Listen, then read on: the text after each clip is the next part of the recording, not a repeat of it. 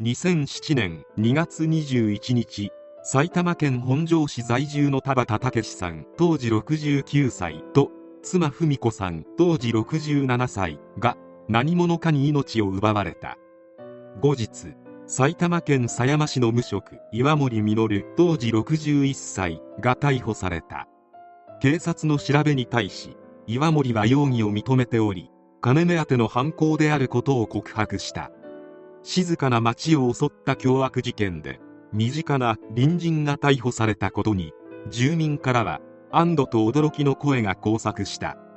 犯行当日の午後岩森の白い車が田畑さん方近くの駐車場で目撃されていたことなどが逮捕の決め手になっていた。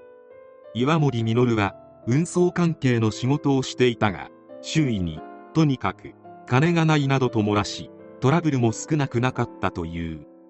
事件が起きる6日前岩森が田畑さん宅の近所に住む男性の家を訪れ空っぽの小銭入れを見せながら食べるのにも困っているとこぼした。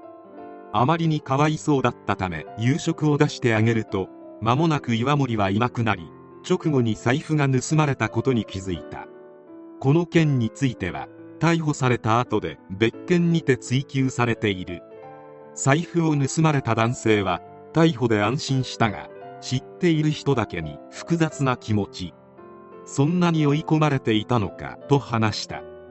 別の男性は岩森の経営していた会社で働いていたが給料の不払いが続き1年ほどで辞めたという。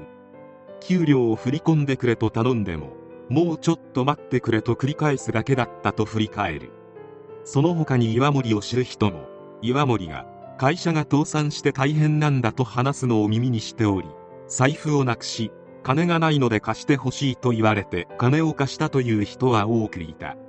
手当たり次第知り合いに金を借りに来るとはよほど金に困っていたのかと周囲の人間は逮捕後に振り返っている。そして亡くなった田畑夫妻も岩森の知り合いで金をせびりに来られていたところだった。しかし借金を断られ田畑夫妻の命を奪い金を得ようとしたのが動機であった。捜査本部によると岩森は経営していた会社が事件の起こる1年前に倒産。その後別の運送会社で仕事を続けていたが昨年末頃から行方がわからなくなっていたという。犯行後は仕事で訪れるなどして土地勘があった山梨県内に逃亡し車中泊していた。今月5日に甲府市内で捜査員に発見された際の所持金は11円だった。裁判では強盗目的だったかそして初めから命を奪うつもりであったかが争点となった。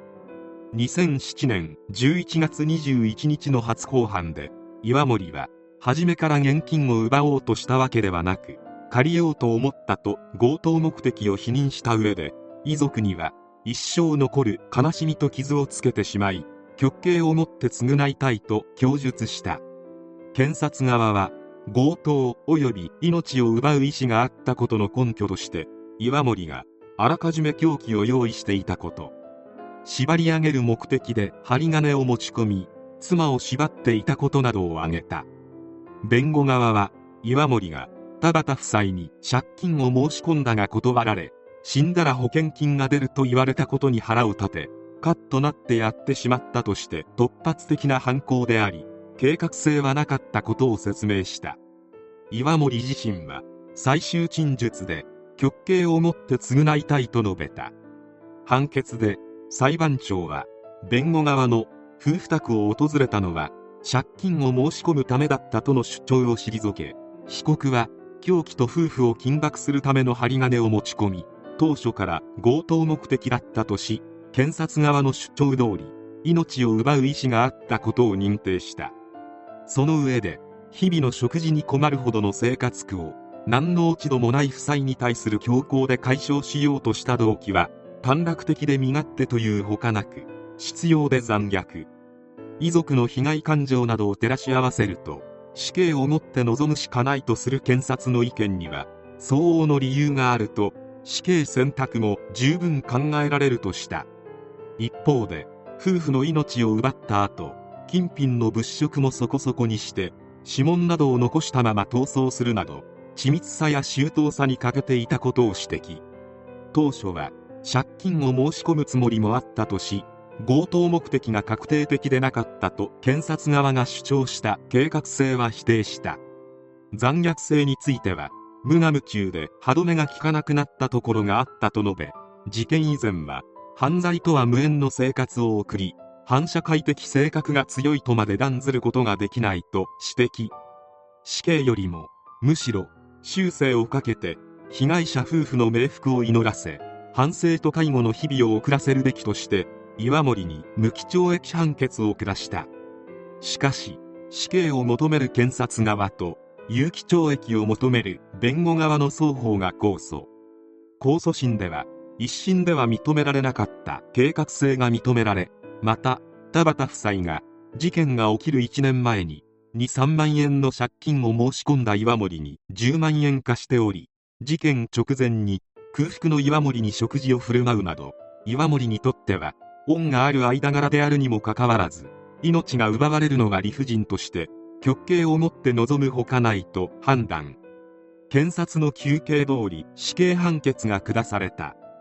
判決確定後は東京拘置所にて刑執行を待つ身であった岩森であったが2021年12月11日夜岩森は安らかに息を引き取った。死因は心不全。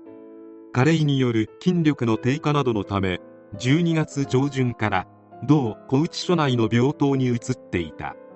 その後不整脈が生じるなど容体が悪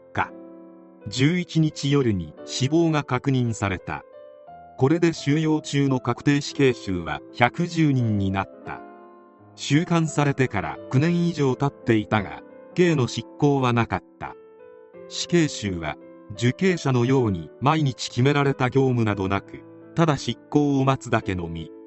明日死ぬかもしれないという環境で特にやることもなければ正常な思考を保つことなどまず不可能であることは想像に難くない。言ってしまえば認知症のような状態になり刑執行の恐怖からも解放され最終的に罰を受けることなく国の手厚い看病のもとあの世へ旅立った。善意で岩森を助けてあげていた田畑夫妻が本当に浮かばれない。刑が執行されないのに死刑判決を出す意味があるのか。これでは安楽死を迎えさせたのも同義である。冤罪の疑いがないのであれば粛々と淡々と執行してもらいたいものである。